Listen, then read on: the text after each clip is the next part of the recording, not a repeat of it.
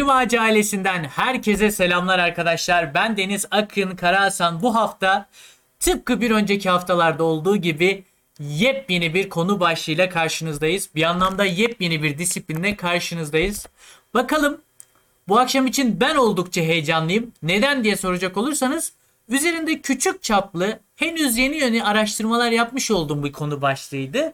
Ve dedim ki hali hazırda kendimi merak ettiğim bu konu başlığını neden yayında da sizlerle buluşturmuyorum derken aklıma geldi ve dedim ki İbrahim Kaan Özgencil hocamızı yayına davet edeyim. Hocam hoş geldiniz. İyi akşamlar merhaba hoş bulduk. Nasılsın Akın? İyiyim hocam. Siz nasılsınız? Ben de iyiyim teşekkür ederim. Korona döneminde olsaydı hocam korona nasıl gidiyor falan diye böyle bir geyik yapılırdı bir iki dakika ama Evet, evet saçlarda kazınmış olurdu. kesinlikle kesinlikle hocam. Hocam bu akşam nispeten biyoloji disiplini içerisinde e, yeni diyebilir miyiz bu konu başlığına bilmiyorum ama yeni bir e, atılımla yeni bir düşünce tarzıyla mı beraberiz? Bunu hani tam olarak bilmediğim için bu şekilde Hmm. yaklaşıyorum kusura bakmayın. Yo yo estağfurullah niye kusura bakayım. Şimdi şey em, yeni bir konu diyemiyoruz artık. Çünkü aslında tartışılmaya başladığında uzun zaman oluyor. Fakat gerçekten kullanılmaya başlaması 2000 e, 2010'a doğru 2008'den sonra iyice patlıyor. Görece yeni diyebiliriz. Ekolojideki çünkü çoğu konsept aslında bayağı eski olduğu için. Evet yani görece yeni diyebiliriz. Dediğim gibi 12 yaşında falan. 12-13 yaşında kullanımı. Hmm. Yine bakacak olduğumuzda diğer biyolojik halihazırda kullandığımız pek çok aslında neden prosese göre e, emekleme döneminde yer alan e, şeylerden bir tanesi olarak karşımıza çıkıyor sayılabilir. Ama Ha, tabii ki.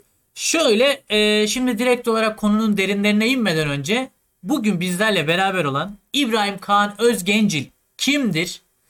Onu direkt olarak sizden duymak isterim hocam. Aa, çok iyi. Ben de slaytlarımın içine koymuştum. O zaman nasıl Sunuma yapalım? sonra- Sunuma başlayalım. sunumu başlatalım. Evet, orada bir tane kendimi tanıtacağım slide, slide koymuştum. Tamamdır. Slide diye. Sayfa başa gitmesin. Hadi bakalım. Geçebilirsiniz hocam. Slide şu anda ekranda. Evet. am, hemen şimdi kendimi tanıtacağım slide zaten çıkacak burada. Herkese merhaba. Benim ismim İbrahim Kaan. Orta Doğu Teknik Üniversitesi Biyolojik Bilimler Bölümünde doktor öğrencisi ve araştırma görevlisiyim. Aynı zamanda e, bir STK olan Simuk Kuş Yuvası Derneği'nin kurucu üyelerindenim ve bilimsel araştırmalardan sorumlu yönetim kurulu üyesiyim. Aynı zamanda da Göçmen Kara Kuşları Çalışma Grubu, Migrant Land Bird Study Group diye bir grupta da yönetim kurulu üyesiyim. Temel olarak e, böyle e, şeylerim var, e, iş ilişkilerim var diyeyim. Çalışma alanlarımda daha çok komünite ekolojisi, bugün size bahsedeceğim fonksiyonel ekoloji. Genelde kuşlara çalışıyorum, bol bol kuş ekolojisi, koruma biyolojisi ve utanarak söylüyorum tabii ama yazdım ama hani ucundan böyle göl bilimle kesişiyor çalışma alanlarım ama hani göl bilim kesinlikle uzmanlığım değil. Yüksek lisansında çalışmış olsam da kesişiyor. Böyle alanlarda çalışmalarımı yürütüyorum.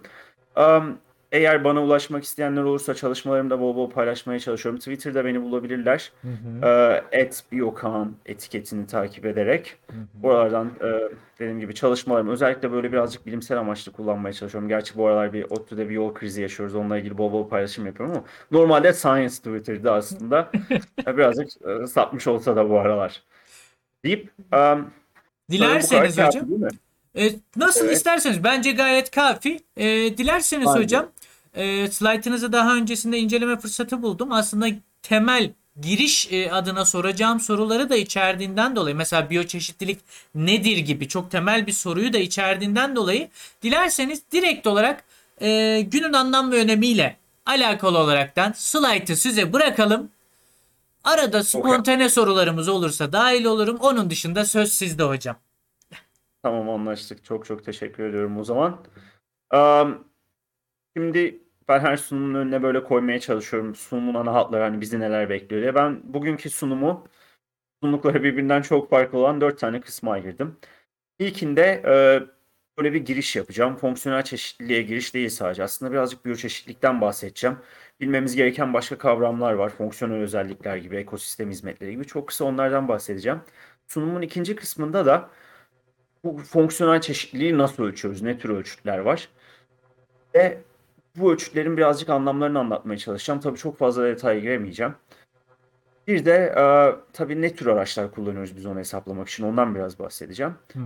Üçüncü kısımda da uygulama alanlarından bahsedeceğim. Tamam, e, fonksiyonel ekoloji diye bir şey, e, bir çalışma alanı var. Biyolojinin bir alt dalı.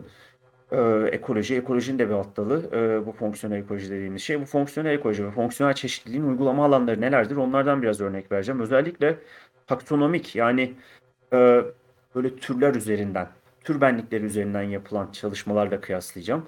En sonunda da Tamam, eee, şimdi fonksiyonel çeşitlilik böyle bir vaatle ortaya çıkmış işte. Ben şunu şunu yapacağım diye. Bakalım gerçekten bunları yapıyor mu diye birazcık kritik bir yaklaşım izleyeceğim.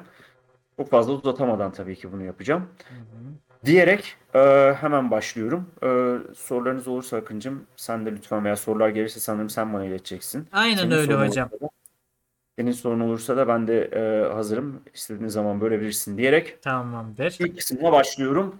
Neymiş bu fonksiyonel çeşitlilik? Hı hı. kısmı ama eee, şimdi ben tabii ben bir biyoloğum, bir ekoloğum. Hı Eee, hı. insanların ne dediğimi anlamasını istiyorum. Onun için bazı terimler var. Eee, sunumumda anlatırken başka çeşitler, eee, başka şekilde konuşamayacağım, anlatamayacağım şeyler. Onun için bunları burada bir şey yapalım dedim. Eee, kısa bir anlatayım, aynı hı. dili konuşabilelim. Ben sunumumda bol bol tür diyeceğim. Şimdi eee, bu tür deyince böyle eee, bu biyolojideki tür arkadaşlar. Buradan eee, ben biyolojik tür tanımı dedim ama birçok farklı tür tanımı var. Ama ben sizden tür dediğimde kafanızda şöyle eee, bir şey canlansın istiyorum. Bu arada benim favorim biyolojik tür tanımı değil tabii ki. Eee, fakat kafanızda şöyle bir şey canlansın. E, Böyle bir hani bir canlının bir çeşidi. Mesela işte benim burada koyduğum sol üst tarafta gördüğünüz bir eee yalı çapkını. Yalı çapkını bir tür kuş. Bu bir tür. Böyle bir şey kafanızda canlansa kafi. Komünite dediğimde ise komünitelerde türlerden oluşan topluluklar. Burada birden fazla türden bahsediyorum. Burası önemli. Komünitelerle ilgili. Hı hı. Popülasyon diye bir şey diyeceğim bir de. Popülasyon da aynı türe mensup bireyler. Mesela düşünün ki yalı çapkınları. Mogan Gölü'nde yaşayan yalı çapkınları deyip aslında hem zamansal hem yerler yer böyle uzaysal e, kısıtlamalar yapıyoruz. Onları da tanımların içine, komüniteler için de aynısını yapıyoruz. Hı hı. Komünitede de aslında mesela biz tanımlıyoruz. Mogan Gölü'nde yaşayan su kuşu komüniteleri diyoruz. Yine bizim tanıdığım, tanımladığımız şeyler, çerçevelerini biz belirliyoruz ama basit olması için türler topluluğu, popülasyonda bir türe mensup e, bireyler topluluğu. Biz insanlar gibi mesela hepimiz aynı türe mensubuz. İnsan türüne mensup bireyleriz. Onların oluşturduğu topluluk popülasyon. Ekosistem ise bir yerde bulunan tüm komüniteler artı onların cansız abiyotik çevresi Hı hı. diyebiliriz. Şöyle kısaca birazcık daha slaydı tutuyorum aynı dilde konuşabilmek için ve izninizle geçiyorum. Bu şarttı. Dediğim gibi üzgünüm bu terimleri bahsetmek zorunda kaldığım için beni affedin ama gerçekten sunumun daha anlaşılır olabilmesi için. Şimdi bugün fonksiyonel çeşitlilik diye bir şey anlatacağız. Bu fonksiyonel çeşitlilik de arkadaşlar aslında biyoçeşitliliğin bir boyutu. Biyolojik çeşitlilik veya biyoçeşitlilik kısaca canlıların çeşitliliği arkadaşlar. Yaşayan şeylerin çeşitliliğine biz biyolojik çeşitlilik diyoruz. Ve bu bizim için çok önemli bir şey. Neden e, biyologlar, ekologlar veya diğer disiplinlerden insanlar bol bol bunu çalışıyor? Çünkü bencil canlılarız ve bizim için önemli bir şey arkadaşlar. E, onun için bizim varoluşumuz için çok önemli. Biz biyoçeşitliliğe birçok şey için bağlıyız. Ben buraya bir kısmını yazdım. Madde döngüleri, iklim kontrolü, ham madde için, ilaçlarımız için, gıdamız için, insan sağlığı için, birçok şey için. Fakat okey şimdi biyoçeşitlilik var ve iyi bir şey. Kısaca çok kısaca bahsettik tabii ki ama peki biz bu biyoçeşitliliği nasıl ölçüyoruz? Ben bunu şey e, sınıflarımda hep soruyorum arkadaşlarıma, öğrencilerime. Nasıl ölçerdiniz diye. Birçok farklı ölçme yöntemi var. Bunlardan bir tanesi taksonomik. Taksonomik çeşitlilik de böyle o tür az önce bahsettiğim tür benlikleri üzerinden yürüyen çeşitlilik diye düşünebiliriz. Aslında tam olarak öyle değil ama yine basitleştirelim. Genetik çeşitlilik e, yine biyoçeşitliliğin bir yine boyutu. Filogenetik çeşitlilik de böyle canlıların birbirleri arasındaki o evrimsel ilişkilerini, evrimsel e, o ilişkileri o evrim ağacı üzerindeymiş gibi hani kafanızda canlandırın. Bunun üzerinden çeşitlilik çalışıyor ve bir de benim size bugün bahsedeceğim mesela fonksiyonel çeşitlilik var. Daha çeşit çeşit biyoçeşitliliği ölçme yöntemleri var arkadaşlar. Ben sadece ilk aklıma gelen dört tanesini buraya yazdım. Bir de buraya çok güzel e, Wall of Birds'den bir tane bir parça koydum. Kuş duvarı diye bir şey var Cornell Üniversitesi'nde de. E, bu arada ben kuş çalışıyorum arkadaşlar. Başta dediğim gibi onun için bugün örnekler böyle bol bol e, kuşlarla ilgili olacak. Onun kusuruna bakmasın e, diğer canlıları çalışan arkadaşlarım. Yani birazcık kuşlar torpilli bugün. Tardigratlar bunu kıskandı. Evet, tarihler bunu kıskandı. Evet. Şimdi e, ben hep bu fonksiyonel çeşitlilik tartışmasına veya konusuna taksonomik çeşitlilikten bahsederek başlıyorum. Ve hayali bir komüniteyle başlıyorum. Genelde bu kuş komünitesi oluyor buradaki gibi. En çok sevdiklerim su kuşları olduğu için onlarla başladım. Şimdi ben buraya arkadaşlar 6 tane su kuşu türü koydum. Bunlar türler arkadaşlar.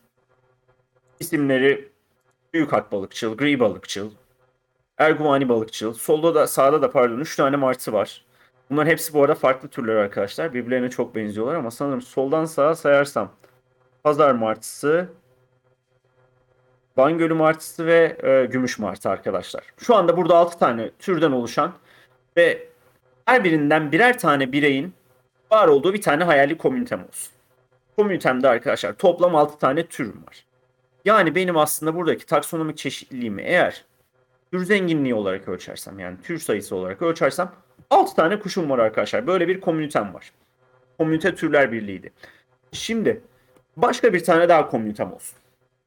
Yine bir su kuşu komünitem. Fakat bu sefer sahip olduğum türler farklı. Yine 6 tane türüm var. Az önceki komünitede aslında tür zenginliği açısından gittim. Aslında diğer ölçütler açısından da eşitim. Çünkü her birinden birer tane birey var gördüğünüz gibi. 6 farklı türüm var. 6 tane farklı türünden her birinden birer tane birey var. Ve yine az önceki komüniteyle aynı benim taksonomik çeşitliliğim. Buyurun sayalım 6 tane tür var. Ben burada görüyorum. Bir öncekine geri döneyim. 6 tane tür var. Geri dönüyorum. 6 tane tür var. Fakat ilk komünitemde 3 tane balıkçıl yani böyle kıyıda gezip, karada gezip balık veya başka omurgalıları yiyen kuşlar var. 3 tane de iri martı var. Patates kızartmasından dondurmaya kadar her şeyi yiyebiliyor mesela gümüş martı. Bunlar biraz genelci. Ee, ikinci komünitemde ise mesela bir tane omurgasızları, sucul omurgasızları sudan filtreleyip onlarla beslenen bir tane flamingom var farklı olarak. Bir tane dalıcı ördeğim var. Omnivor yani hepçil hem e, bitkisel hem hayvansal canlıları tüketebiliyor. Bunun yanında dalamayan daha çok e, herbivor yani e, bitkisel ağırlıklı beslenen yüzey ördeklerim var. Bir tane de iri martım var. Peki ben şimdi size soruyorum. Tabii e, size soramıyorum. Akın'a soruyorum. Sizce iki tane komünitem var. ikisinde de tür altı tane var. Hı hı. Bunun hangisi daha çeşitli biyolojik olarak?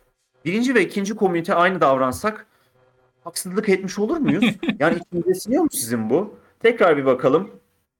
Üç tane balıkçıl, üç tane iri martı, bir tane yüzey ördeği, bir tane dalıcı ördek, bir tane iri martı, bir tane flamingo, bir tane balıkçıl. Sanki B Şimdi şıkkı daha oldu? çeşitli gibi duruyor. Ama işte taksonomik çeşitliliği kullanırsak farklı indeksleri de kullanabilirsiniz. Aynen Google'da öyle. hesaba katan indeksler var işte mesela Hı hı. Simpsons indeksi gibi Ee, veya işte Brillouin indeksi gibi kullan. Al bak hepsinden birer tane birey var. Hepsinin çeşitliliği aynı. Peki bu sizin içinize siniyor mu? Biyolog olmaya gerek yok, ekolog olmaya gerek yok, kuş bilimci olmaya gerek yok. Benim içime sinmiyor ve bu iki komüniteye aynı davranmak da benim hoşuma gitmiyor. Fonksiyonel çeşitliliğin temel çıkış noktası bu işte arkadaşlar. Fonksiyonel çeşitlilik demiş ki durun arkadaşlar bu iki komünite farklı olabilir.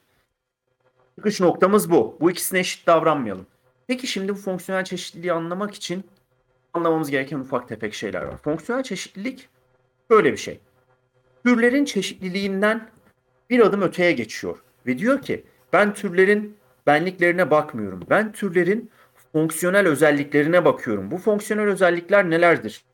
Ben burada çok e, kabul gören bir tanım koydum. Canlıların hayatta kalmasını, üremesini, büyümesini etkileyen morfolojik, fizyolojik, ekolojik, enolojik demek yaşam döngüsü e, olaylarının zamanlaması ile ilgili bir şey demek. Hı hı.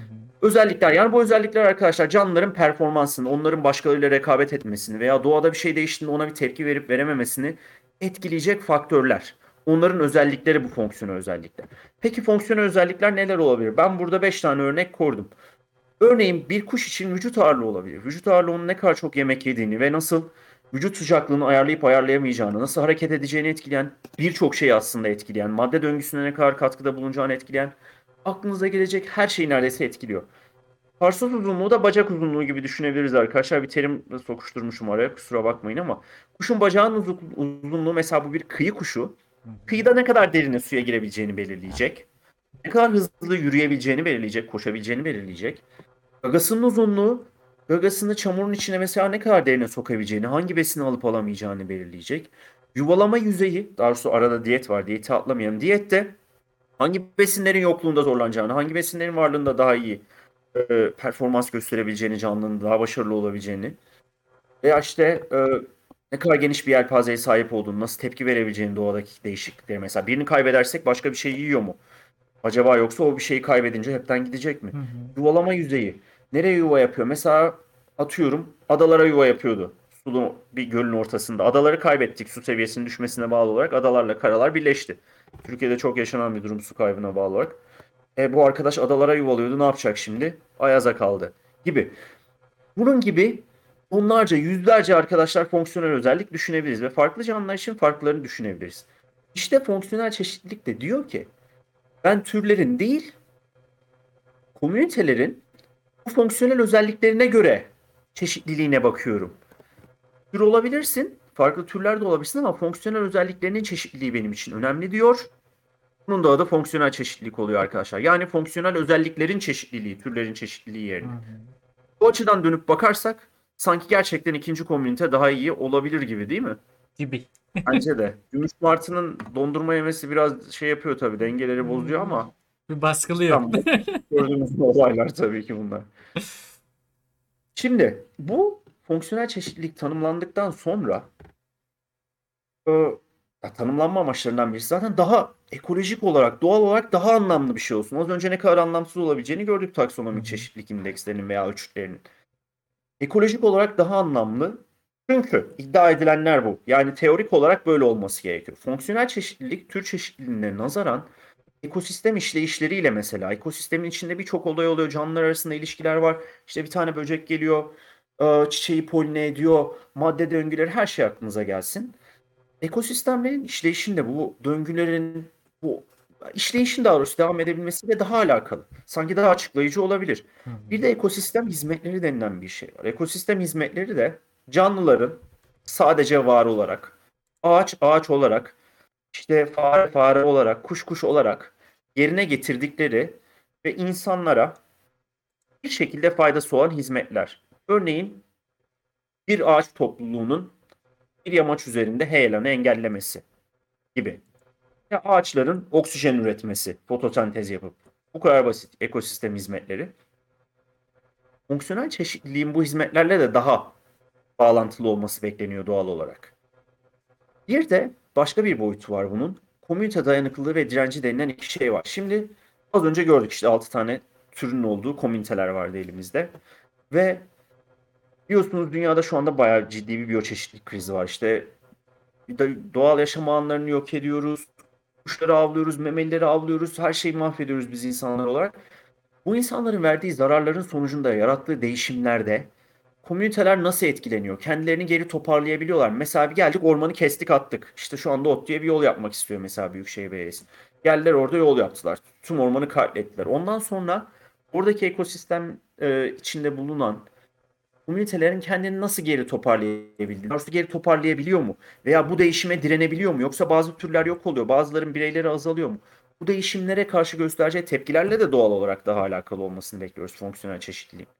Yani komünite dayanıklılığı ve direnci diyebiliriz. Onlar iki farklı şey ama dediğim gibi ekosistem işleyişi ve bir de ekosistem hizmetleri var. Bunlarla daha alakalı olmasını bekliyoruz. Doğal olarak. Ama bir de şöyle güzel bir tarafı var arkadaşlar.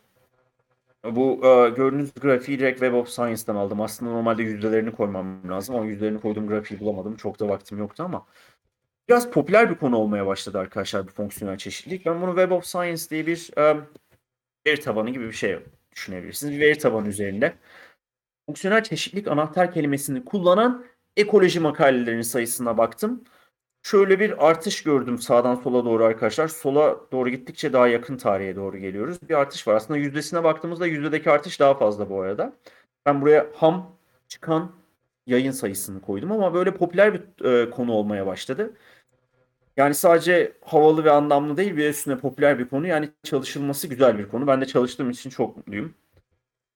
Diyerek giriş kısmımı bitiriyorum. Um, bu kısımla ilgili takılan ufak tefek şeyler varsa bence daha çok ilerlemeden çözelim. Ya aslında şöyle bakacak olduğumuzda fonksiyonel çeşitlilikle alakalı oldukça bahsini geçirdiğiniz üzere giriş seviyesinde çok güzel bilgiler elde ettik. Fakat ben şeyde biraz eksik kaldığımızı düşünüyorum. Biyoçeşitlilik kavramında. Biyoçeşitliliğin şimdi bundan sonra biliyorum ki biz fonksiyonel çeşitliliğe biraz daha dalacağız.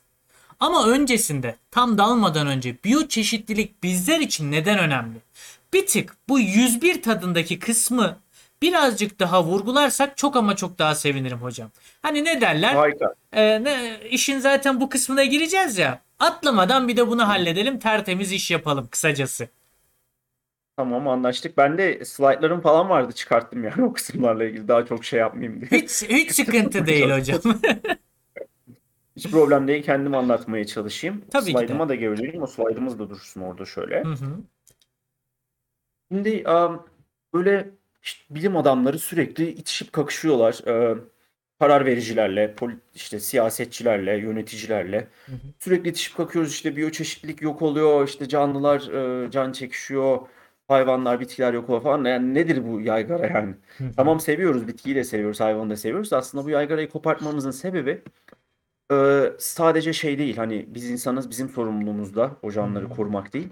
Gerçekten bu canlılar sadece var olarak, bu çeşitlilik sadece var olarak bize katkı sağlıyor. Yine Otlu Ormanı'ndan bahsedeceğim. Çünkü Ankara'nın ciğeri halinde şu anda Otlu Ormanı. Otlu Ormanı örneğin Ankara'nın ortasında kalmış son yeşil. Buradaki ağaçlar öyle güzel karbon tutuyorlar ki çok sevmem ama yani iyi karbon tutuyor yine çam ağaçları. Mesela çam ağaçlarımız var. Karbon tutuyorlar. Karbonunu alıp böyle gövdelerinde tutuyorlar. Bu karbon da arkadaşlar karbondioksit formundayken bizim başımıza bela alıyor. Küresel e, iklim değişikliği ve küresel ısınma çerçevesinde bakarsanız örneğin Sera iklim kontrolüne yardımcı Hı oluyor. hı. Evet. Oradaki yaşayan kuşlar, orada yaşayan yarasalar. Onlar da mesela hiç durmadan bahar ve yaz aylarında çok ciddi bir kısmı böcekçil. Çıkıyorlar, böcekleri yiyorlar. Hı. Ama bunu senin hayrına yapmıyor. Ama sen bundan hayır görüyorsun. O yavrusunu beslemek için, karnını doyurmak için yapıyor. Var olurken sana böyle bir faydası oluyor. Ve bu gibi böyle bu hizmetlerin bize sunduğu hizmetlerin aslında canlıların biyoçeşitlilik yüksek olduğunda daha iyi olduğu görülmüş. Şimdi ben ileride bahsedeceğim ama kısaca zaten sunumun iler, ileriki kısımlarında da var. Hı hı. Karbon bağlamanın biyoçeşitlilik arttığında mesela bitkilerde daha çok olduğu görülmüş. Örneğin daha başarılı oldu. Hı hı. Örneğin kuşlarda çeşitlilik arttıkça bu haşere kontrolünün daha çok olduğu görülmüş. Gibi. Biz bu çeşitliliğe bize verdiği ekosistem hizmetlerinden dolayı birazcık bağlıyız bir. Bir de biz biyoçeşitlilikten direkt olarak faydalanıyoruz. Örneğin Mogan Gölü'nde çok güzel eskiden kerevit çekerlermiş. Ankara'dan bahsediyorum ama Ankaralı olduğum için tabii birazcık. Kerevit de böyle şey arkadaşlar tatlı su e, çeşit tatlı su omurgasız ama hani şey böyle ıstakozun ne küçüğüne ne diyorlar abi? Ee, karides. Karidesle Karidesin ıstakoz arası bir şey. Aynen aynen. Evet. Onun tatlı su versiyonu arkadaşlar. Çok büyük bir şeymiş. Ee, çok büyük bir mevzuymuş. Hı hı. O kadar paralar kazanmış ki yani insanlar çok zengin olmuşlar. Tabii sonra tüketmişler. Ama mesela Mogan Gölü'nün kirlenmesiyle yaşanacak orada yaşanmış değişiklikler insanlardan önce zaten oradaki kelebekleri tüketmeye başlamış. Hı hı. Biz de oradan direkt o kelebekleri tutup yiyormuşuz yani bir gıda alıyormuşuz. Ve yaşanan biyoçeşitlilik kaybı işte göldeki kirlilik ve besin artışına bağlı olarak besinden kastım kirletici besinler hani böyle azot, fosfor Hı gibi. hı.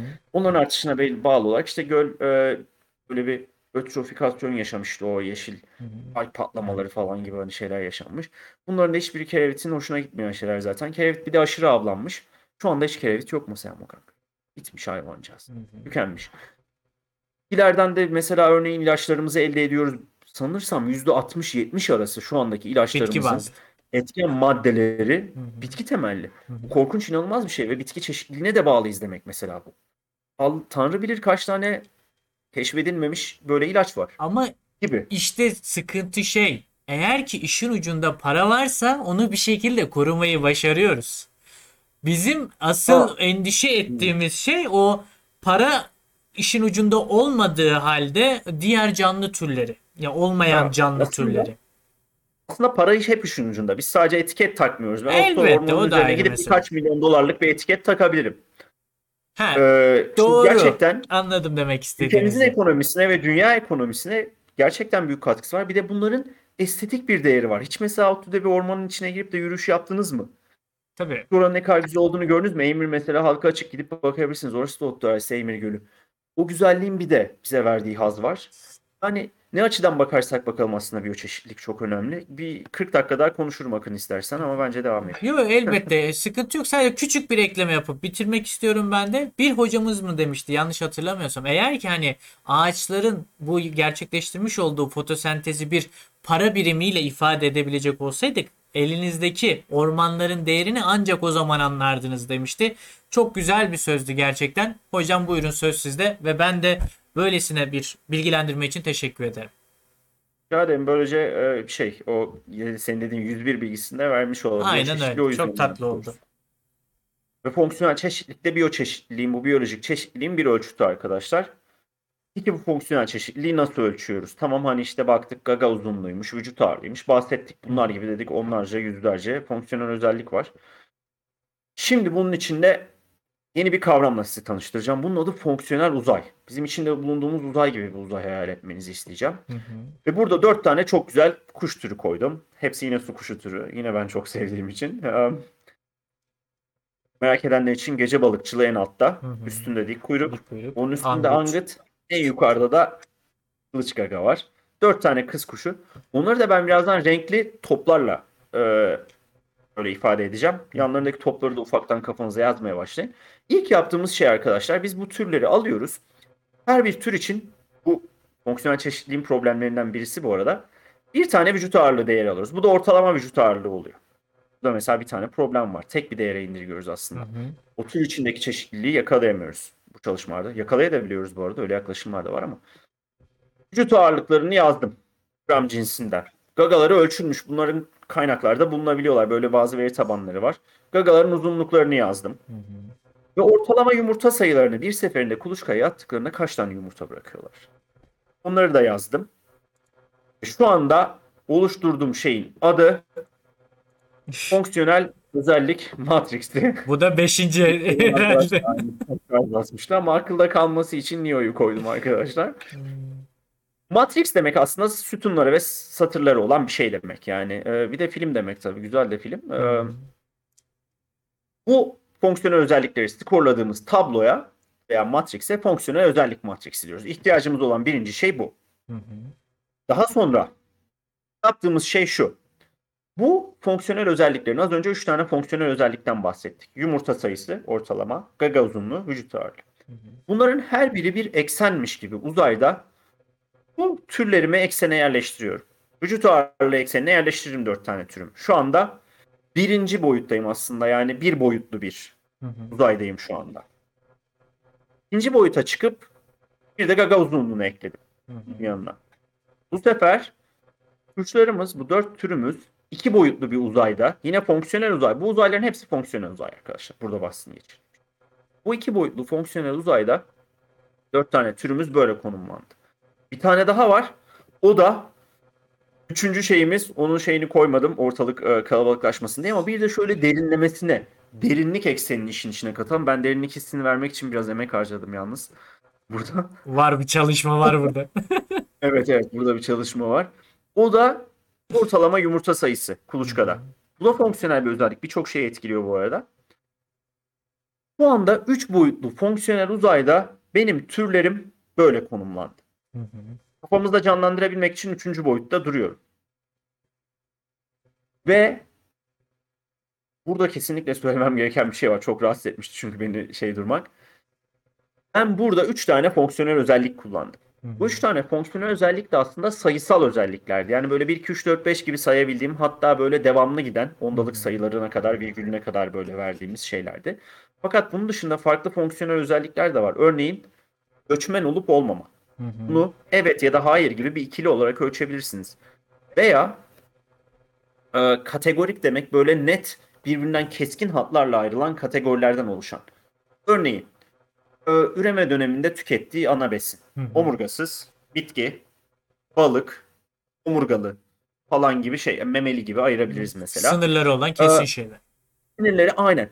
Biz böyle fonksiyonel özellikler de kullanabiliriz. Fakat ben onları kullansaydım size bu kadar güzel anlatamazdım diye. Ben 3 tane sayısal değer seçtim fonksiyonel uzayı anlamanız için. Hı hı. Ve biz öyle 3 tane değil 50 tane 100 tane fonksiyonel özellik kullanarak arkadaşlar n boyutlu dedim ama burada n de orada kullandığımız fonksiyonel özellik sayısı kadar. Hı hı. 5 tane fonksiyonel özellik kullanıyorsam 5 boyutlu uzayda. 10 tane kullanıyorsam 10 boyutlu uzayda.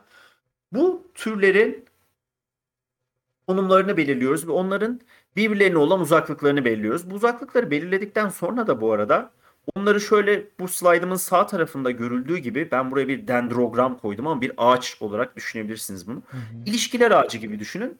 Bu ben bu atmasyon bir ağaç bu arada. Yani gerçeği yansıtmıyor olabilir az önceki örneğe göre. Onu söyleyeyim baştan. Sarı yoktu, Başka yeşil şey yoktu az önce herhalde yanlış Hatta yeşil hatırlamıyorsam. yoktu evet. Aynen. Gerisi de atmasyon tamamen ama hı.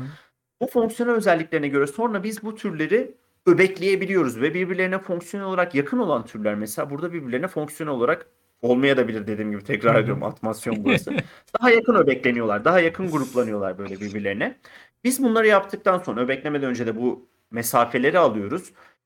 İnsanların birbirlerine her birinin birbirine olan mesafesini aldıktan sonra okeyiz. Fakat tabii şimdi burada bazı sıkıntılar var. Örneğin benim az önce size verdiğim sıkıntı, size verdiğim örnekte bir sıkıntı var. Çoğu kuşun gaga uzunluğuyla vücut ağırlığı birbirlerine orantılı. Hı. Birbirleriyle benzerler, aşağı yukarı aynılar. Bunu çözmek için biraz da artık biyologlara, ekologlara ve bilim insanlarına hitap edeceğim arada bir böyle. Onlara da şey yapmamak lazım. Hı hı. Farklı ordinasyon yöntemleri kullanıyoruz. Burada beni affetsin. Ee, Eğer bunu anlamayan insanlar olursa. Hı hı. Biraz herkese hitap etmeye çalıştım ama böyle işte e, Bazen kaçamayacağımız anlar oluyor. kaçamıyorum Aynen. biraz evet. Yapacak bir şey yok Yani böyle hocam. farklı Buyurun. ordinasyon yöntemleri kullanıp yeni eksenler elde edebiliyoruz. Hı hı. Bunun üzerine çok fazla durmayacağım ama hani basit bir problem ondan hızlıca bahsedeyim dedim. Bunu yaptıktan sonra bir de eğer elimizde varsa arkadaşlar türlerin bolluklarını diyelim 3 tane komünitem var. Hı hı. 3 tane komünitemde de bu 4 tane türüm var. Birinci komünitemde 12 adet kılıç gaga var. İkincide 4 tane. Bunun gibi böyle bir matrix daha elde ediyorum. Bu matriximin adı da komünite matriksi oluyor arkadaşlar. Ajan Smith. Bir tane fonksiyonel özellik matrixim vardı. Evet Ajan Smith. um, Ajan Smith'le bu aralar biraz şeyiz. Ee, anlayanlar tabii bir, bir kişi iki kişi ama. Ajan Smith'i bizim bizim bizim dünyamızdaki Matrix'teki Ajan Smith'i bulduğumu düşünüyorum da. He. Bunda da komünite matriksi arkadaşlar. Fonksiyonel özellik matriksimi aldım. Onu kullanarak fonksiyonel uz- uzaklıkları hesapladım. Ve sonra bir de komünite matriksim var elimde. Ondan sonrası pür matematik arkadaşlar. Bundan sonrası uzay yolculuğu. Ee, ne yazık ki. Biz bu bi- bilgileri elde ettikten sonra arkadaşlar birçok farklı ölçüt insanlar icat etmişler bugüne kadar. Bu fonksiyonel çeşitliliği ölçmek için. Hı hı. Ben buraya birkaç tanesini koydum. Anlatmaya da çalışacağım. Ee, gittiği yere kadar bir deneyeceğiz bakalım ama bunlar fonksiyonel yani bir komünitenin fonksiyonel çeşitliliğinin farklı boyutlarını ölçen e, şeyler, ölçütler. Bunların kimisi birbirine çok benzer. Onun için zaten hani 4-5 taneden fazla ölçüt kullanmamak gerekiyor aynı anda. Önerilenler var. Ben onlardan da size bahsedeceğim. Birbirlerinin tamamlayan. Çünkü mesela biz taksonomik çeşitliliği az önce tür zenginliği olarak ölçtük. 6 tane tür vardı komünitelerimizde hatırlıyor musunuz? Hı hı. Ama sadece öyle ölçülmüyor mesela taksonomik çeşitlilik. Ölçmenin onlarca yolu var. Fonksiyonel çeşitlilik için de öyle. Ben buraya bazı genellerini koydum. Bilmeniz gereken ilk şey birçok farklı ölçüt var ve bunlar fonksiyonel çeşitliliğin farklı bağlamlarını ya da farklı boyutlarını ölçüyor diyeyim ben size. Örneğin sol en üstte fonksiyonel zenginlik. Functional richness bunun İngilizcesi. Ee, bu arada buradakiler hepsini içermiyor. Daha birçok şey var arkadaşlar. Birçok farklı e, indeks var. Ben sadece dediğim gibi 6 tanesini kaç oluyor? 3 Evet 6 tanesini koydum buraya.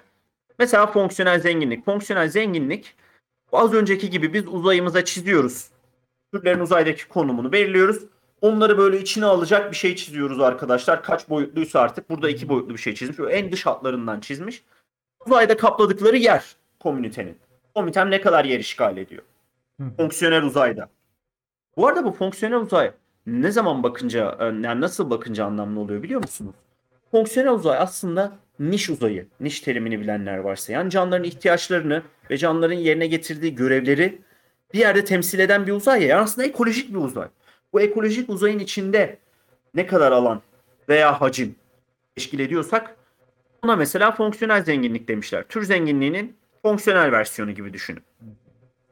Birçok farklı şey var. Örneğin şu üst sırada sağdakine bakalım. Functional divergence denmiş. Ona da fonksiyonel sapma diye çevirdim. Kimse çevirmemişti sanırım bugüne kadar. Onun için çevirilerimi kimse Yargılayamaz diyerekten. ben çevir- yargılanamıyorum. Ben çevirdim. Bundan sonrakileri ben yargılayacağım. Fonksiyonel sapma diyorum arkadaşlar buna. Ha bunu anlatmak ama çok zor. Daha güzel bir tanesini anlatayım. Ama her biri farklı bir şey ölçüyor arkadaşlar. Muhteşem. Aa, aslında şu fonksiyonel eşitliği anlatabilirim. Functional evenness diye bir şey var İngilizcesi. Fonksiyonel eşitlik olarak çevirdim. Çünkü yapabilirim. Daha önce kimse çevirmemişti. Fonksiyonel eşitlik de arkadaşlar bu fonksiyonel uzayda bolluklarını da kuşların hesaba katalım. İşte birinden 12 birey vardı, birinden 4 birey vardı ya. Bu fonksiyonel uzayda komünitelerimiz ne kadar eşit dağılmış bolluklarımız, ne kadar düzenli dağılmış. Mesela bir tane türden 100 birey varsa, bir tanesinden 2 tane varsa çok eşit olmuyorlar gibi. Öyle düşünebilirsiniz. Fakat bunu fonksiyonel uzayda düşünüyoruz. Bu da fonksiyonel eşitlik oluyor örneğin. Bu da fonksiyonel eşitlik dediğim gibi fonksiyonel uzayda ne kadar iyi dağılmış bizim biyokütlemiz veya bolluğumuz onu ölçüyor gibi. Fonksiyonel dağılma diye çok güzel bir şey var. O da sol aşağıdaki oluyor. Functional dispersion İngilizcesi de. Ben de fonksiyonel dağılma olarak çevirdim. Çünkü çevirebilirim. Daha önce kimse çevirmedi.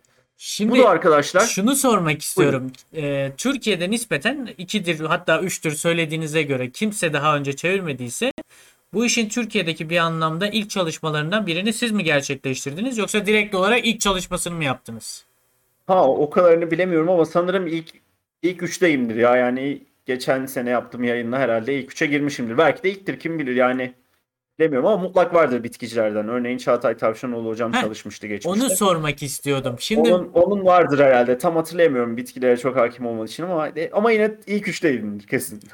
Geçen de e, kimle yapmıştık? Onun e, öğrencisinin adı neydi Zürih'ten? İbrahim Hoca mıydı? İbrahim Bekar mıydı? İsmail. İsmail Bekar İsmail hocamızla Bekar. bir yayın yapmıştık kendisiyle.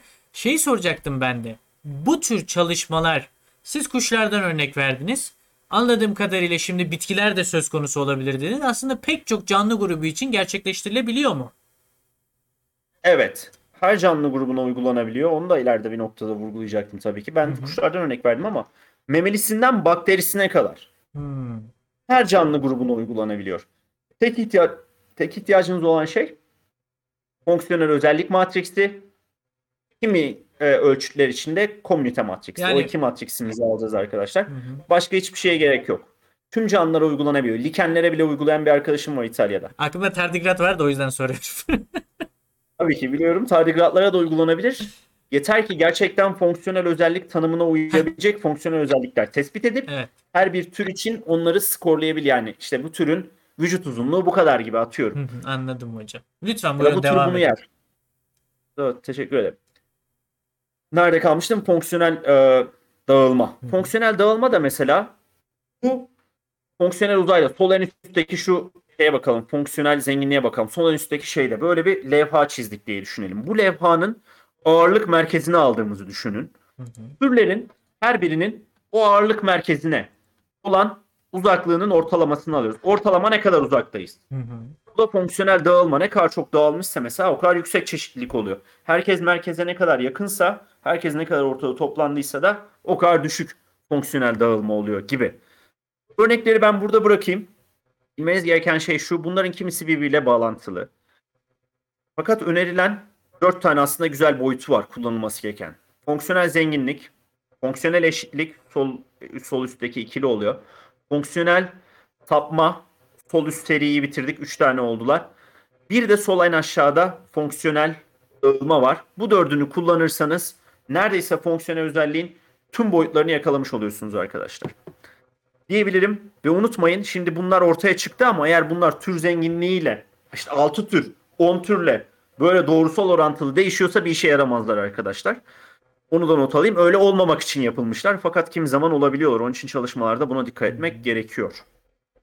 diyorum ve devam ediyorum. Bunlarla ilgili detay versem. Ben bununla ilgili bir üniversitede hoca olunca yani şey e, yani yardımcı doçent hoca Ders olunca veya anlatınca. eski adıyla doktor öğretim üyesi olunca ders açmak istiyorum. Yani bir dönemlik dersi burada bir toparlamaya çalıştım. Hayatımda bu arada ilk defa yapıyorum ben bu sunumu.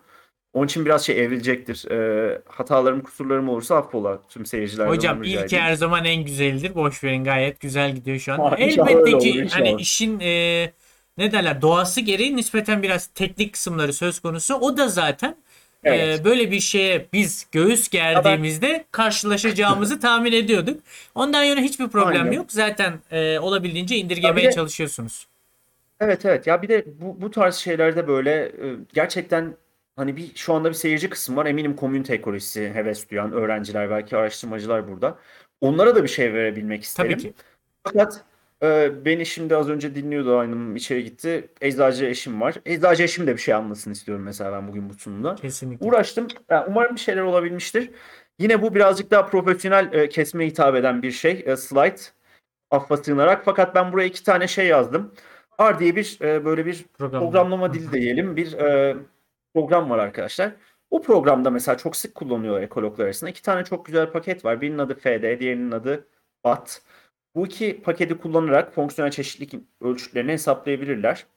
Onu söylemiş olayım. Hı hı. Çok güzel rehberler var. Burada bir tanesini yazdım. Ee, kullandığım kaynakçayı sonda listeliyorum. Çok güzel bir kitap var. Onu kullanabilirler. Ve bilinmesi gereken başka bir şey de mesela böyle yine ekologlar, yine biyologlar için böyle uzaysal bağlamda alfa, beta, gamma çeşitlilik diye şeyler vardır ya. Hı hı. Onlarda da biz bunu hesaplayabiliyoruz arkadaşlar. Fonksiyonel çeşitliliği mesela iki komünitenin birbirleriyle nasıl çakıştığını ben burada fonksiyonel uzayda mesela bir gösterdim. Buradaki görselde.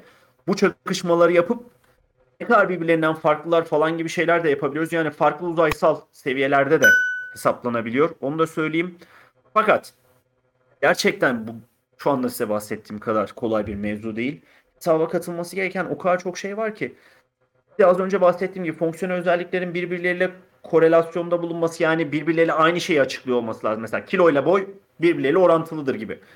Özelliklerin yapısı işte kategorik mi, ikili mi, sayısal mı, fonksiyonel uzaklıkların nasıl hesaplıyorsun? Birçok farklı yöntem var. Kaç tane özellik kullanıyorsun? O özellikleri kullandıktan sonra ordinasyon düş- kullanıp işte boyut düşürme falan çok kompleks şeyleri var. Ben burada basite indirgedim. Ee, aklınızda kalsın diyerek bunları söyleyeyim. Göründüğü kadar kolay değil diyerek ikinci ve en dertli kısmı bitirmiş bizim olayım. ne Biraz işimize basit yarar? Aynen. Evet, şimdi insanların böyle çok kısaca neler yaptıklarını anlatmaya çalışacağım. Ee, tabii acil bir soru yoksa. Bakalım hocam. Şimdiye kadar gördüğüm kadarıyla e, şöyle bir şey sormuşlar. Tabii bunun cevabını belki ilerleyen dakikalarda vereceksiniz diye anlık olarak sormak istemedim. Kaan hocamızın çalıştığı fonksiyonel çeşitlilik çalışması nasıl bir çalışma acaba demiş. Yani bir anlamda sizin e, o az önce makaleniz vardı ya. O makalede ne çalıştığınızı size sormuşlar. Yeri ise şimdi, yeri değilse sonra anlatayım. Aynen. Evet, sonda bence anlatalım. Sunum bölümünde Gayet iyi seve hocam. seve ne Tamamdır. şeyler yaptığımı anlatırım. Çok da keyif alırım. Kim kendi çalışmasını yapmaktan keyif almaz. Yani. Okey. Şimdi uygulama alanlarını kısaca bahsedeceğim. Arkadaşlar e, genel olarak şimdi fonksiyonel çeşitliliğin bir açıklayıcı gücü var dediğimiz gibi. Bu açıklayıcı güç genel olarak ekosistem iş- işleyişini işte komünitelerin komünite bir araya gelişi birazcık farklı bir mevzu. Keşke bunu yazmasaydım. İşte komünitelerin direncini, dayanıklılığını vesaire gibi şeyleri ilgilendiği, ilgilendirdiği için kendine böyle bir güzel bir kullanım alanı buluyor arkadaşlar fonksiyonel çeşitlilik. Ve e, biz genelde bunu e, ekolojide şöyle kullanıyoruz. Şimdi dünyada biyoçeşitlilik krizi var arkadaşlar. Sürekli biyo- biyolojik çeşitlilik azalıyor. Genel olarak dünyada insan aktivitelerinin işte yarattığımız yaşam alanı kayıpları ya da işte aşırı avlanma ya da aşırı toplama gibi şeyler canlıları etkiliyor. Bir de fonksiyonel olarak nasıl etkiliyor diye mesela öyle şeylerde kullanıyoruz ama bir de komünitelerin bir araya gelişini. Şimdi biz orada 6 tane tür gördük. O 6 tane tür neden orada? Acaba birbirleriyle rekabet ettikleri için başka türler gelip yerleşemiyor mu? Yoksa onların orada olmasını belirleyen şeyler e, doğal faktörler mi? Atıyorum işte kışın yaşanan sıcaklıklar mı onları limitliyor?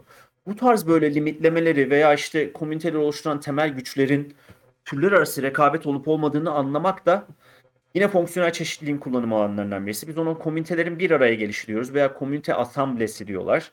Kimi kaynaklarda. Yine Türkçe'ye çevrilmiş ama bence başarısız çeviri. Ben de başarısız bir çeviriyle seriyi bozmayayım dedim. Çünkü çevirmesi çok zor. Ve biz bunlarla farklı uzaysal böyle zamansal çeşitlilik düzenleri yapıyoruz. Örne öncesi sonrası çalışmaları yapıyoruz mesela. Uzaysal olarak nasıl değiştiğine bakıyoruz böyle ım, enlemler boyunca bile bakılıyor bunlara. Ama dediğim gibi genel olarak böyle yaşam, yaşam alanı kayıplarının, insanların verdiği zararların nasıl değiştiği. Bir de e, fonksiyonel çeşitlilikle ekosistem hizmetlerini alakalandırmaya çalışıyoruz kimi zaman. İzleme çalışmaları yapıyoruz. Kimi zaman restorasyon hedefleri koyuyoruz. İşte fonksiyonel olarak komünitelerimiz etki seviyesine gelsin. Tür olarak gelmese bile. Çünkü dediğim gibi az önce belki 10 türün var. Şimdi 8 türün var ama onlar kadar çeşitli olacaklar belki fonksiyonel olarak. Gibi. Bu tarz böyle kullanım alanları var. Ben biraz böyle örnek çalışmalarla mesela sizlere şey yapmak istedim. Aydınlatmak istedim. Örneğin karıncalar ve plantasyonlar. Plantasyonlar böyle hani ağaç dikimi alanları diye düşünebilirsiniz. Örneğin birisi gitmiş karıncaların plantasyonların yaşını bağlı olarak fonksiyonel çeşitliliğinin değiştiğini bulmuş. Yaşlı yerlerde büyük ihtimalle daha farklı. Ya da belki orta yaşlı yerlerde en yüksek seviyeye ulaşıyor gibi. Birisi de gitmiş tropik balık komünitelerini çalışmış. Orada da mesela şöyle bir şey görmüşler. Buraları birazcık önemli benim için. Taksonomik tür zenginliği artıyormuş. Balıkçılığa falan filan bağlı olarak. Yaşam alanında çok büyük tahribatlar var. Balıkçılık var. Fakat tür zenginliği artarken fonksiyonel çeşitlilik azalmış. Aslında tam tersini beklemez miyiz? Hani genel anlamda böyle bir Tam tersini Yo aslında tamamen böyle birbirlerine zıt e, davrandığı örnekler var ve aslında mesela bu çok güzel bir örnek. Taksonomik tür zenginliğiyle yetinmemiz gerekiyor. Yoksa buna bakarsak okey ya balıkçılığın yapıldığı yerler çok güzel. Balık her yerde. Daha çok balık sayısı artmış. Ne güzel o zaman avlanalım. Bitirelim biz bu balıkları Yok ya. şey, Yani yardıralım. düşünce şu. Ya en azından bendeki bu. En temel en basit. Şimdi taksonomik tür zenginliği. Ortada birbirlerinden farklı çok daha fazla tür var. Hal böyle olunca bunların nispeten birbirlerinden farklı da olabildiğince fonksiyonel çeşitliliğe sahip bireyler barındırma ihtimali var. Bak düşünce bu. Ama, yok yok, da. da. İhtimal Yok de da. söz konusu. Ama Üç tane martıyı düşün. Biri dondurma yiyor. Diğeri de dondurma yiyor. Diğeri de işte o zaman yiyor. patlıyorsun. Demek ki oradakiler öyle. Evet, öyle bir şey olmuş. Burada tabii kullandıkları fonksiyonel çeşitlilik ölçütleri mesela fonksiyonel zenginlik değil. Farklı ölçütler kullanmışlar Hı hı. ama daha anlamlı ölçütler bu arada kullandıkları. Fonksiyonel çeşitlilik taksonomik şey göstermiş yani Zıt şeyler ve bence bu ve bu çok önemli. Bu bize gösteriyor ki mesela mutlaka taksonomik çalışmaların yanında bir de fonksiyonel çalışmalar yapmak lazım ki. Çünkü aslında bizi ilgilendiren bir yerde fonksiyonel çeşitlilik, ekosistemlerin işleyişini, devamını, ekosistem hizmetlerinin devamını, otom işte madde döngülerinden tutun haşere kontrolünü onların nasıl devam edeceğini fonksiyonel çeşitlilik belirleyecek. Hmm. Böcekler ve sellerle ilgili birisi bir şey yapmış. Seller şimdi güncel bir konu. Ondan uçamayan böyle yerde takılan böceklerin nasıl etkilendiğine bakmışlar. Taksonomik tür zenginliği sellerin çok yoğun olduğu zamanlar artmış ama fonksiyonel çeşitlilik yine düşmüş. Hmm. Bak bunun gibi böyle rahatsızlık verme olayları hani İngilizce'deki disturbance yine başarısız bir çevirmeye daha imza attım. Ee, Translation.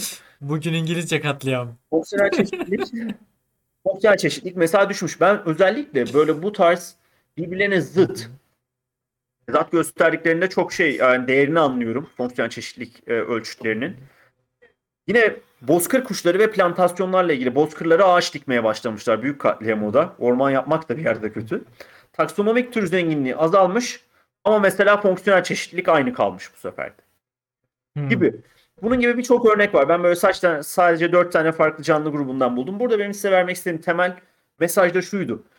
Gerçekten fonksiyonel çeşitlilik indeksleri, pardon, ölçütleri doğru kullanıldığında taksonomik çeşitliliğin açıklayamadığı şeyleri açıklayıp bize yeni kapılar açabilir arkadaşlar. Hı hı. Bence bu çok değerli bir şey. Ve çok anlamlı şeyler. Bana sorarsanız. Her zaman böyle olması da şart değil bu arada. Çok, Burada bulunan çok özür dilerim de şunu sormak istiyorum. Ee, bu tür bir e, ölçütü belirleyebilmek adına kesinlikle ve kesinlikle tür bazına indirmemiz gerekiyor öyle değil mi? Çünkü cinsler arasında Hayır. aa bu benim için Hayır. sevindirici bir şey. Ha. Ama mesela senin için çok güzel bir şey. Örneğin senin tardigratların kuyruğu olsun. mesela Ama Ha. işte e, ayıcık cinsine mensup tardigratlar olsun. Cins de arkadaşlar tür seviyesinden bir üst. Hı hı. Bunun bir üstünde yer alan taksonomik seviye diyebiliriz. Böyle türlerin işte cinslerle birleşiyorlar gibi.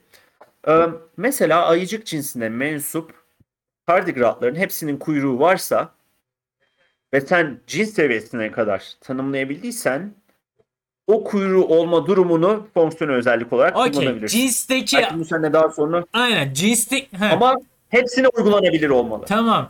Cinsteki arkadaşlar benzerlik gösteren özelliklere sahipse tamamını bir anlamda. O Aynen. zaman okey. Benzer değil Okey, aynı Tamam. Da. Aynı olacak. Tamam. gibi. Tüm canlılar için mesela biz bir çalışmamızda benim de e, ortak olduğum, yardımcı olduğum bir çalışmada mesela bunu fitoplanktonlar için yapıyoruz. Yani böyle e, sucul ekosistemlerde daha çok yaşayan e, küçük böyle canlılar, organizmalar. Hani biz yosun gibi görüyoruz onları. Onların fonksiyonel çeşitliliğinde mesela kimi zaman onları yapmak zorundayız. Çünkü tanımlanmamış tür Kesinlikle. Evet bu örnek çalışmaları da bir kısaca verdim. Burada dediğim gibi vermek istediğim amaç fonksiyonel çeşitlilik değerli olabilir ve ekstra bir vizyon, böyle ekstra bir bakış açısı, farklı bir açı verebilir bize. Ben de kendi çalışmalarımdan çok küçük bir şey koydum. Yayınlanmamış bir çalışma. Çok yakında inşallah teslim ediyoruz. Ee, Birkaç yerde sunma fırsatı buldum. Dinleyenler zaten şey. e, Konya Kapalı Havzası'ndaki üreyen sulak alan kuşlarını çalıştık. Sulak alanlarda yaşayan kuşlar bunlar. Ee, Orada mesela gördük ki tür zenginliğinde %21'lik bir azalma var. Fakat fonksiyonel zenginlikteki azalma bunun 3 katından daha fazla arkadaşlar. Bakıyorsun 20 tane tür gibi şey ya tamam bir şey değil diyorsun. E bir bakıyorsun fonksiyonel olarak çöküş çok büyük. Yani kalan türler birbirlerine çok benzerler. Burada bir adeta bir hocam yakın tarihte bana bunu söyledi fark etme. Mesela biyotik homojenizasyon var. Kalan türler birbirlerine Benziyor. Bu ne demek? Birbirleri aynı şeyleri yapıyorlar ve birbirleriyle aynı şeylerden etkileniyorlar demek. Bu tehlike arz ediyor. Başka bir şey daha gördüm örneğin. Taksonomik olarak çalıştığım birim kareler alanı. Ben böyle hani 50 çarpı 50 kilometrelik kareler üzerine çalıştım. O kareler birbirinden zaman içinde böyle bir değişim üzerinden baktım bu arada ben. Böyle 1998 ile 2018 yıllarını kıyasladım. Ee, gördüm ki taksonomik olarak çalıştığım birim kareler birbirlerinden çok farklılaşırken fonksiyonel olarak birazcık farklılaşmışlar. Bu da problem. Aslında bir heterojenleşme var ama mesela burada da yine birazcık bir zıt bir şey var. Taksonomik şeyi fonksiyonel taklit etmiyor. Yine bu iki şey mesela gösteriyor bize fonksiyonel çeşitlilik ne kadar önemli olabilir farklı bir bakış açısı olarak ekolojik çalışmalarda. Diyerek son kısma geçiyorum. En kısa olan kısmım eee, yine acil bir soru yoksa Yok hocam ediyorum. herhangi bir zaten e, bitiminde olursa Tamam. cevaplarız. Tamam. Süper. Şimdi bu fonksiyonel çeşitlilik iyi bir iddiayla gelmiş. Tamam ya işte ben taksonomik çeşitliliğin açıklayamadığı şeyleri açıklayacağım. İşte yıkacağım, kıracağım, komünite dayanıklılığı, ekosistem hizmetleri, karbon tutma bilmem akacağım. Peki yapılan bilimsel çalışmalar bize ne göstermiş? Şimdi teoride çok mantıklı. Okey. Mükemmel mantıklı hem de. Fakat yapılan çalışmalara göre durum ne? Şimdi ona bakacağız. Daha önce de dediğim gibi teoride biz fonksiyonel çeşitliliğin ekosistem hizmetlerinin örneğin haşere kontrolünü olumlu etkilemesini bekliyoruz. Daha çeşitli bir haşere kontrol edebilecek komünite varsa daha iyi kontrol eder diyoruz. Biri küçük böceği yer, biri büyük böceği yer, biri uçan böceği yer, biri tırtılı yer. Birbirlerini tamamlarlar böyle iyi bir haşere kontrolü yapabilirler diyoruz. Sonra diyoruz ki komüniteler gerçekten fonksiyonel olarak çok zenginse mesela işte ormanda ağaç katliamı oldu. Oradaki kuş komünitesi eğer çok çeşitliyse çok daha az etkilenir bundan ve çok daha hızlı toparlar kendisini diyoruz. Bunlar varsayımlarımız. Teoride böyle görüyoruz. Ekosistem işleyişi işte e, birçok şey dediğim gibi canlılar arasındaki ilişkileri düşünebilirsiniz. Bir polinatörle bir çiçek arasındaki ilişkiden tutun madde döngülerini her şeyi her şeyi düşünebilirsiniz. Bir de şimdi dünyada çok büyük bir problem var. İstilacı türler. Hı hı. Bir de şunu varsayıyoruz. Diyoruz ki biz işte fonksiyonel olarak zengin komüniteler istilaya daha dayanıklıdır. Çünkü ekolojik uzayın her yerini kaplamışlar. Yeni gelen istilacı tür kendine yer bulamayacak. Dolu bir otobüs gibi Ankara'daki dolmuşlar gibi. Giriyorsun oturacak yer yok gibi. Öyle bir şey gerçekten var mı? Çalışmalar neler bulmuş bakalım. Yine 5 farklı canlı grubundan bol bol örnek vermeye çalıştım.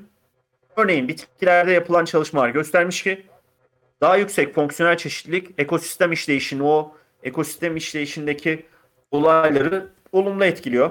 Komüniteleri daha dayanıklı ve daha dirençli yapabiliyor. Böyle işte atıyorum mesela bir bozkırsa bozkırı gelip tahrip ediyorlar. Kepçelerle girip toprağa deşiyorlar falan. ekosistem hizmetlerini mesela bu bitkiler için taşkın kontrolü olabilir. Çünkü bitkiler böyle suyu çekiyor yani yağmur yağdığında falan. Ya da karbon tutma olabilir. Az önce ot ormanından örnek verdik.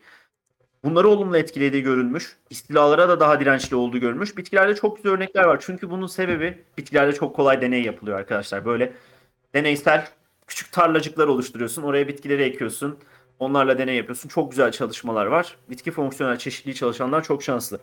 Kuşlarda da var. Öyle nadir de olsa. Mesela bence en önemlisi haşere kontrolünün ekosistem hizmeti bu bir çeşit. Haşere kontrolünün kuşların fonksiyonel çeşitliliğiyle arttığı görülmüş. Bakterilerde bakterileri niye önemsiyoruz? Madde döngüleri için örneğin azot döngüsü için, toprağın gübrelenmesi için önemli. Madde döngülerinin olumlu etkilediği görülmüş bakterilerdeki fonksiyonel çeşitliliğin artması. Bazı yüksek omurgalılarda yapılan çalışmalar göstermiş ki komüniteleri dayanıklılığı mesela komünite direncini arttırmış fonksiyonel çeşitlilik. Yani bayağı bunda şey, burada verdiğim örnekler bayağı iddia ettiği şey olduğunu söylüyor. Böceklerde bir çalışma yapılmış. Ekosistem hizmetlerini örneğin polinasyonu olumlu etkilemiş. Örneğin bizim ekinlerimizden aldığımız toplam hasat miktarını arttırmış. Tarlada bulunan böceklerin fonksiyonel çeşitliliği daha yüksekse gibi. Böyle şeyler gözlemlenmiş arkadaşlar. Yani bazı örnek çalışmalar var. Diyor ki fonksiyonel çeşitlilik bayağı beklediğimiz gibi. Teorideki gibi. Fakat ya da benim deyişimle fakat.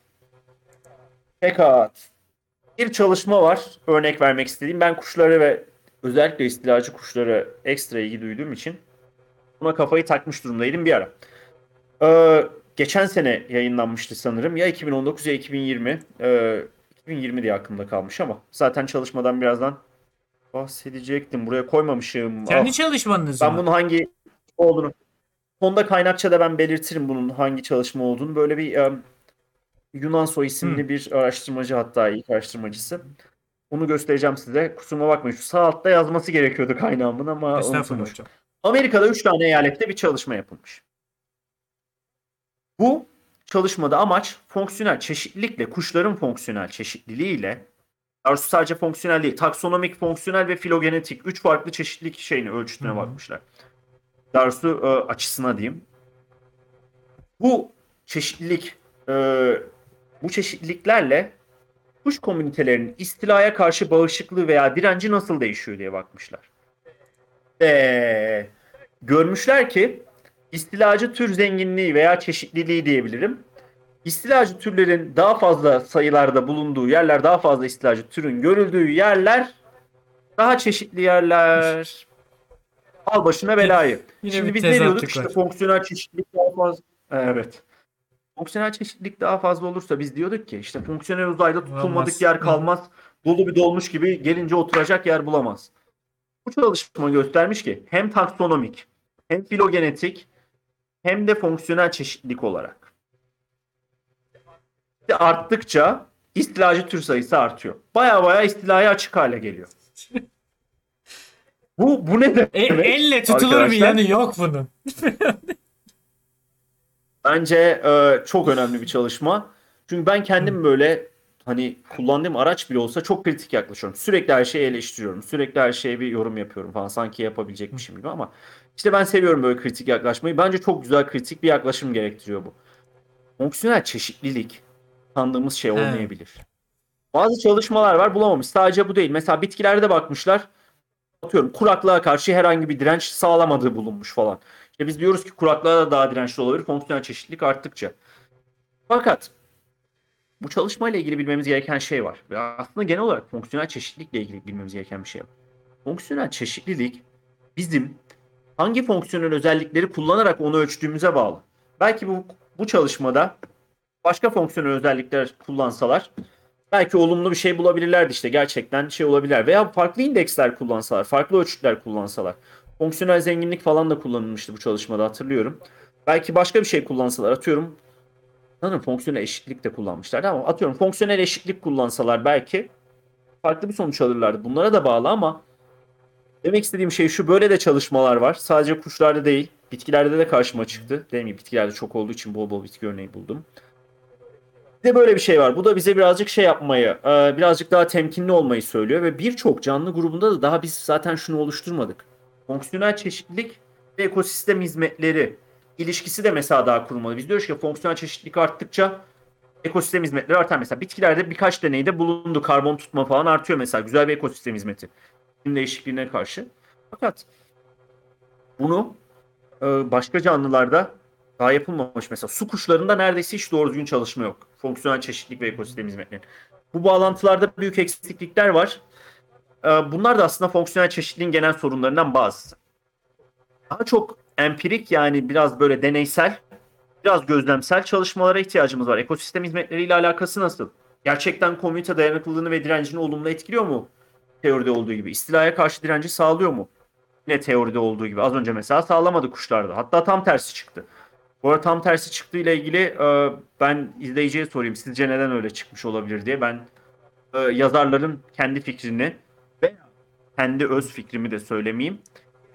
Diyerek e, ben sonumu burada bitireyim. Çok fazla uzattım. Seyirciden onun için özür diliyorum. Bir saate geldik. E, fakat gerçekten benimle kalıp izleyebilen olduysa ilgilerine teşekkür ediyorum. Sorular, öneriler, tartışmalar, yorumlar her şey için açığım. Bir de şimdi şu kaynakçamı açacağım. Karınca doğası Yok. gibi ama YouTube'a atılınca Aynen. HD, HD kayıtlı Bu akar. şimdi burada bir kere gösterdiniz Ben burada ya. birazcık o adam onu durdurup hepsine Evet. tek tek bakacak zaten. Herhangi bir sıkıntı yok. Ben de öyle düşünüyorum. Belki meraklısı olur diye. Ben bunları burada tuttum birazcık. Tutmamış olmayayım diye. Sonra geri döneyim diyorum. Sunumumu Şimdi bitiriyorum. hocam Çok teşekkür ediyorum. ağzınıza sağlık. Evet. Teşekkürümü ediyorum. Sağ olun. Efendim önce biraz şöyle bir dinlenin bir su için. Varsa yanınızda bir su. O yok işte ya. Evet keşke alsaydım. Önemli, önemli değil. madem öyle hocam. Şimdi bir arkadaşımız sormuş ki medikal alanda bu tür çalışmalar mümkün müdür? Şimdi medikal alandan kastettiği şey Hmm. bu bitkilerle alakalı medikal ürünlerde bitkilerin kullanımı vesaire ise az önce bitkilerle alakalı bir şeyler dediniz. Hmm. Ama benim anlayamadığım bir şeyi kastettiyse söz sizde hocam. Okey. Yani gerçekten benim de mesela medikalden ilk aklıma gelen şey tıbbi Hı hı. oldu. Gerçekten tıbbi bir şeylerde nasıl kullanılabilir bilmiyorum. Son zamanlarda çok güzel yaklaşımlar var bu arada. Mesela işte kanserin vücutta yayılması ile ilgili bir böyle ekosist şeymiş gibi um, metapopülasyon diye bir şey yani popülasyonlardan oluşan popülasyonlar topluluğu yaklaşımları falan ekolojideki şeylerin e, atıyorum bir kanserde kullanılmaya başladığını gördük. E, yakın zamanda gelişen bir olaydı mesela. Fakat bunu direkt eğer tıbbi anlamda diyorlarsa tıbbi anlamda şöyle bir şey olabilir. Mesela atıyorum bağırsak floramızın bağırsaklarımızdaki bakterilerin fonksiyonel çeşitliliğiyle bir şeyler bir şeyler arasındaki bir şeylere bakılabilir. Mikrobiyota Bol bol üzerinde şey yeni Ama bir perspektif Mesela çok güzel bir e, uygulaması olur.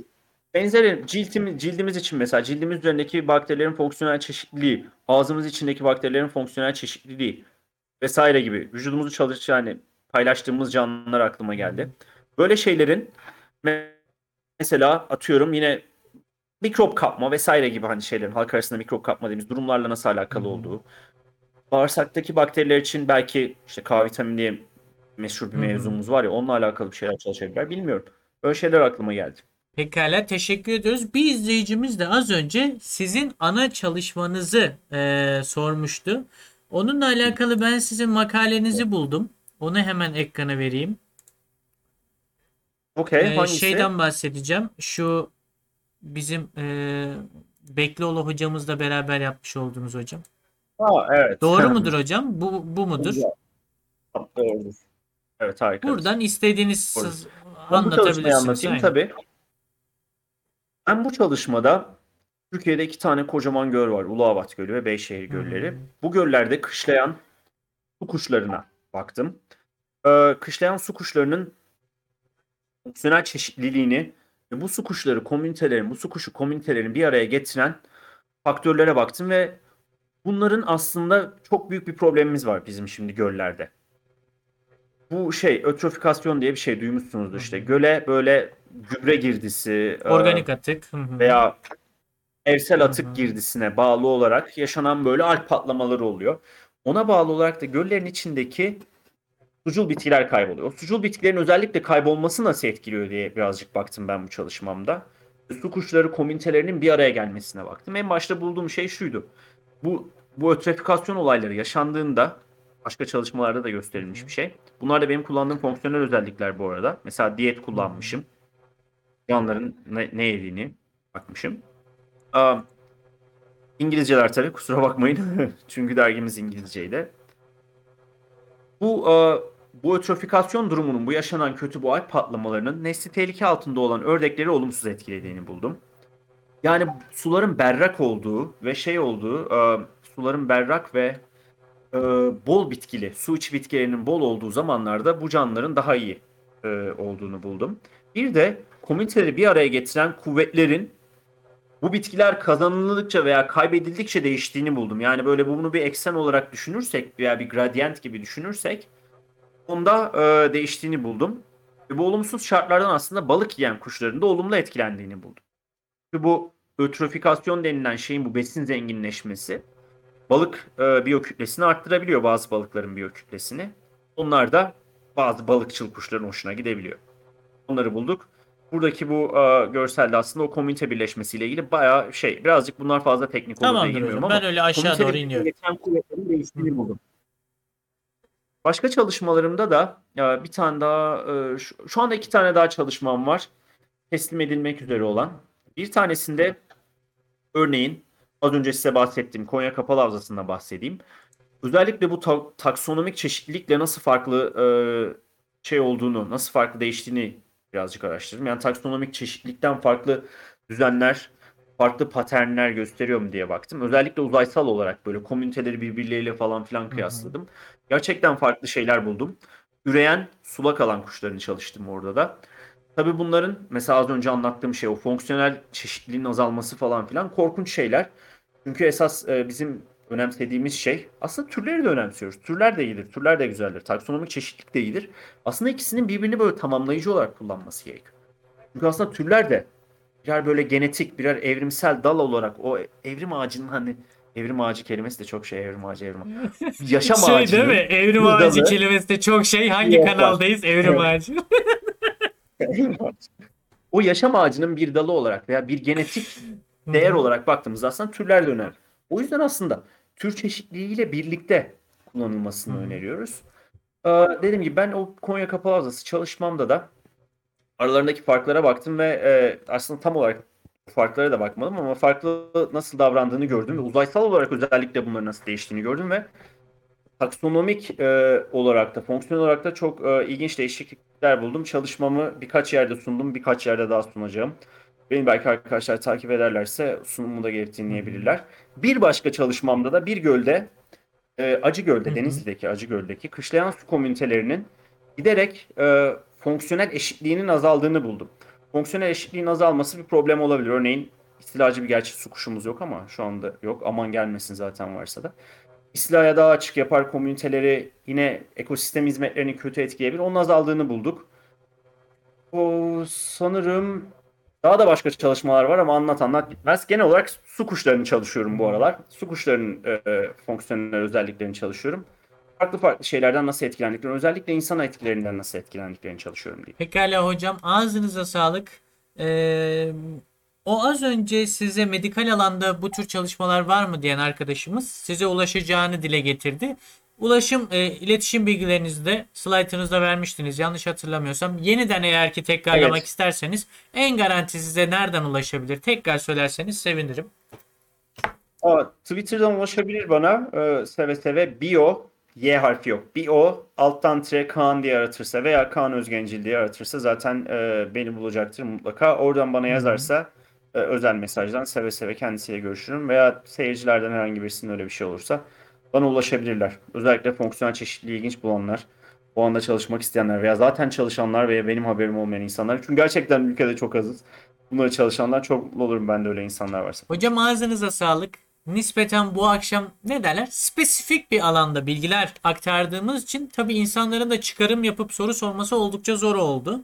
Bu yüzden e, oldukça az soru soruldu. Kusura bakmayın ama bahsini geçirdiğim üzere konunun nispeten ağırlığından dolayı e, efendim konu her ne kadar ağır olsa da oldukça güzel bir şekilde aktardınız.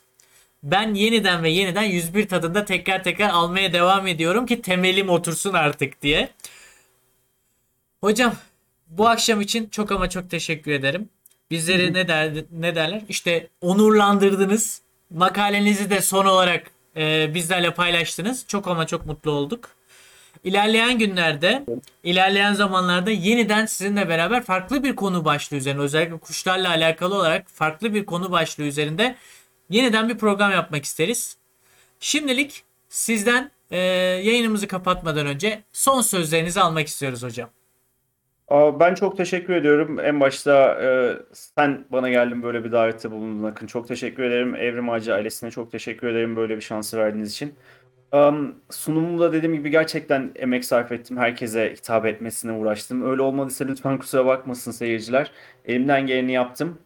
Ee, ve umarım çok ilgili olanları da birazcık e, bilgi verebilmiş ve tatmin edebilmiştir. Çok teşekkür ediyorum. Herkese iyi akşamlar diliyorum. İyi akşamlar dileriz hocam. Şimdi ben izninizle size veda edip küçük bir kapanış yapacağım. Akabinde de programı bitireceğim. Hoşçakalın. Kendinize iyi bakın hocam. İyi akşamlar. İyi akşamlar. Evet. Evet, evet, evet. Arkadaşlar yeniden herkese merhabalar. Şimdi söz verdiğim üzere bugün bizlere kimler destekçi oldu? Bir onlara dönüp bir bakalım. Şimdi e, kimilerinin rumuzları, nickname'leri tuhaf olduğu için okuyamayacağım. Haberiniz olsun ama yine de o arkadaşlara teşekkürlerimi ilettiğimi bilin. Selim Palamar YouTube'dan konservat olarak bizlerin arasına katılmış. Kendisine teşekkür ederim. Aynı şekilde Emre Çaça da konservat e, ne derler rütbesiyle aramıza katılmış. Ona da teşekkür ediyoruz. Artu Tussen. E, o arkadaşımız yanlış hatırlamıyorsam Twitch'ten bizlere abone olmuştu Prime'la. Ona da teşekkür ederim. Chat sırasında zaten onu görmüştüm ve bir arkadaşımız daha Repentless adında o da konservat olarak YouTube'dan bizlere destekçi olmayı e, ne derler başarmış destekçi olmuş. Ona da çok teşekkür ediyoruz ve bugün bizleri izleyen yaklaşık ortalama efendime söyleyeyim 90-100 kişilik izleyici vardı. Onların da her birine tek tek teşekkürlerimizi sunuyoruz. Arkadaşlar görmüş olduğunuz gibi pek çok platformda sizlerle beraberiz. Evrim Ağacı kendi başına bir site olarak YouTube'da Çağrı hocamızın ağırlıklı olarak videoların yer aldığı kanalda ve Evrim Ağacı 2 kanalında tüm burada görmüş olduğunuz efendime söyleyeyim yayın tekrarlarıyla beraber sizlerleyiz. Aynı zamanda Evrim Ağacı'na Evrim Ağacı'ndaki içeriklerin sözlü bir şekilde sizlere aktarıldığı bir kanal olarak da karşınızdayız. Evrim Ağacı 2 kanalı olarak. Ben bu akşam için her birinize ayrı ayrı teşekkürlerimi sunuyorum. İlerleyen e, günlerde yepyeni programlarla yeniden karşınızda olmak dileğiyle. O zamana kadar kendinize çok iyi bakın. Hoşçakalın arkadaşlar. İyi akşamlar dilerim.